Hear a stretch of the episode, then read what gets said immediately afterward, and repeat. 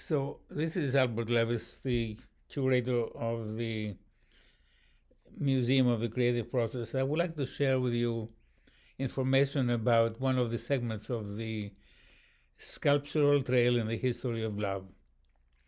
It is a very different segment than the other parts of the sculptural trail. The function of the sculptural trail is to show how the creative process connects a lot of emotions into a process of conflict resolution that follows scientific principles. The creative process transforms energy from conflict to resolution. That is good attitude, conformity. Conflict is like a pendulum out of balance. Resolution is returning to the rest position. This is an energetic mechanism. It is transforming chaos to order. And this is what is the function of the unconscious.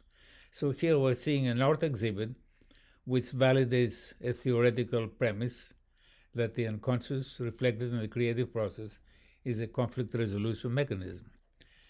So, what I would like to bring to your attention is the story of the Homeric epics having a function of resolving conflict in a big time. And the major conflict that uh, is presented, captured by the Homeric epics, is the man woman relationship. The Greek culture uh, transformed matriarchy into patriarchy and eventually to a new resolution, which is the rule of the children influencing the family relations, matriarchy, patriarchy. This is a phase which has not been identified sociologically, but this is the kind of innovation that we can assume as the end of the conflict of this uh, family uh, conflict development and resolution. So the sculptures of the Greek story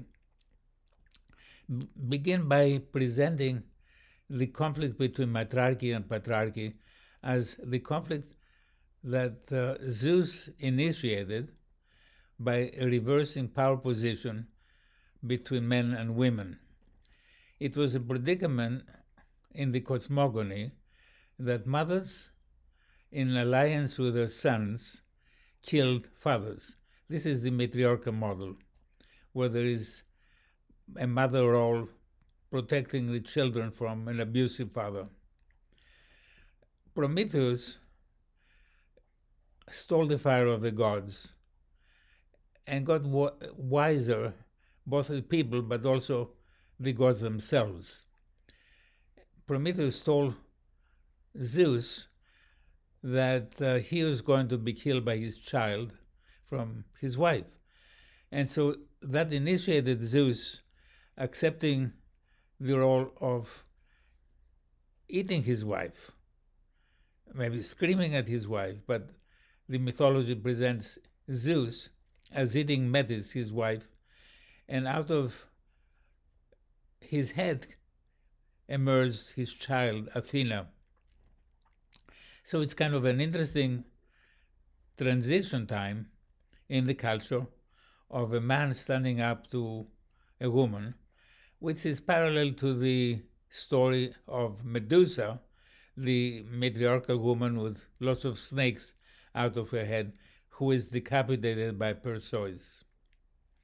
So the conflict of the Greek culture is the transformation of matriarchy to patriarchy, and the healing mechanism of this conflict is portrayed by the Iliad and the Odyssey, the epics of Homer, uh, which have the record of this battle between uh, women and men.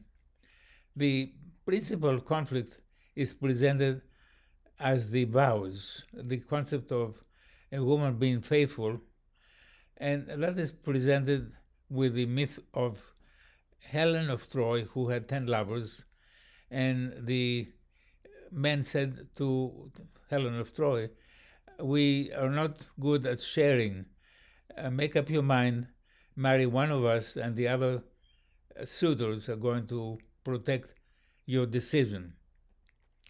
So Helen of Troy took her vows and she chose Menelaus of Sparta, but Aphrodite intervened and uh, provoked the uh, change, allowed the change in her heart. So she fell in love with a visiting prince of Troy, Paris, and she uh, followed him to Troy, upsetting the balance of her marriage. She had children, she had a husband, but she left them behind. So, this is the ultimate hubris, arrogance, transgression of a big drama. And the consequence of that is that her husband, who is a military man, along with his brother, started the campaign of the Trojan War, which uh, was a thousand ships of men uh, leaving Greece to uh, start this Trojan War, which lasted 10 years, which ended with the sack of Troy and the return of the sailors to their homes. Agamemnon coming home was surprised by having his wife Clytemnestra having betrayed the, her vows and with her lover Aegisthus, she killed Agamemnon upon his arrival to his hometown. Now, the Iliad ends with a real tragedy as the children intervene and Orestes and Electra kill the mother Clytemnestra. So, this is really a very tragic outcome, and it shows how serious the conflicts of the family are. And here is the battle between matriarchy and patriarchy, rectified by the children of the family. So the Iliad ends with this very tragic outcome, but then we have another epic of the Homeric stories, the Odyssey. And the Odyssey is really a very alternative type of resolution. Odysseus is portrayed on the mast of his boat, turning back towards Ithaca. He has had difficult time on the way dealing with the sirens. The sirens being transformed into uh, powerful women, matriarchs on the isles, which captured him, imprisoned him, and uh, transformed his uh, sailors to animals, uh, gave him foods that uh, were magical, but somehow Odysseus escaped from Circe and from Nausicaa, a younger woman, and he found his way to Ithaca, where he had to battle with his suitors. But finally, he was reunited with his wife, who recognized him by certain features on his body 20 years later, after the separation.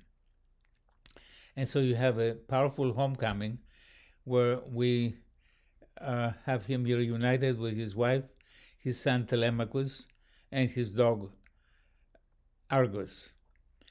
To emphasize the significance of that, I'm presenting the Greek men gods coming with presents to celebrate Odysseus' homecoming, uh, Odysseus' homecoming, and Odysseus' message that we have a celebration of the vows being respected. Penelope and Odysseus fought temptation and they preserved their fidelity and dedication and mutual respect to each other. So this epic shows the resolution of conflict. And here we have an interesting validation of the formal theory that the creative process resolves conflict and uh, that conflict resolution is as intense as the uh, difficulty of the major conflict. Here we have a new culture beginning in uh, the uh, Greek uh, civilization, which has a number of very serious conflicts between genders that are eventually resolved in uh, the development of great institutions. So the conflicts of Mycenae and Argos give uh, creation to the fabulous theater of Epidaurus, where you have competition between writers for writing the best uh, conflict resolution story, tragedy. And on the other part of the island, you have the Olympic Games showing the struggle between individuals in honestly and with rules resolving their conflicts. So the wisdom of resolution is celebrated in the Greek culture by men, uh, the children of the father and the mother who are in conflict, becoming very thoughtful creators of mechanism of institutions of conflict resolution. So the wisdom of the Homeric epics generated the institutions of democracy, philosophy, and science that developed in mainland of Greece, in Athens, my hometown. Thank you.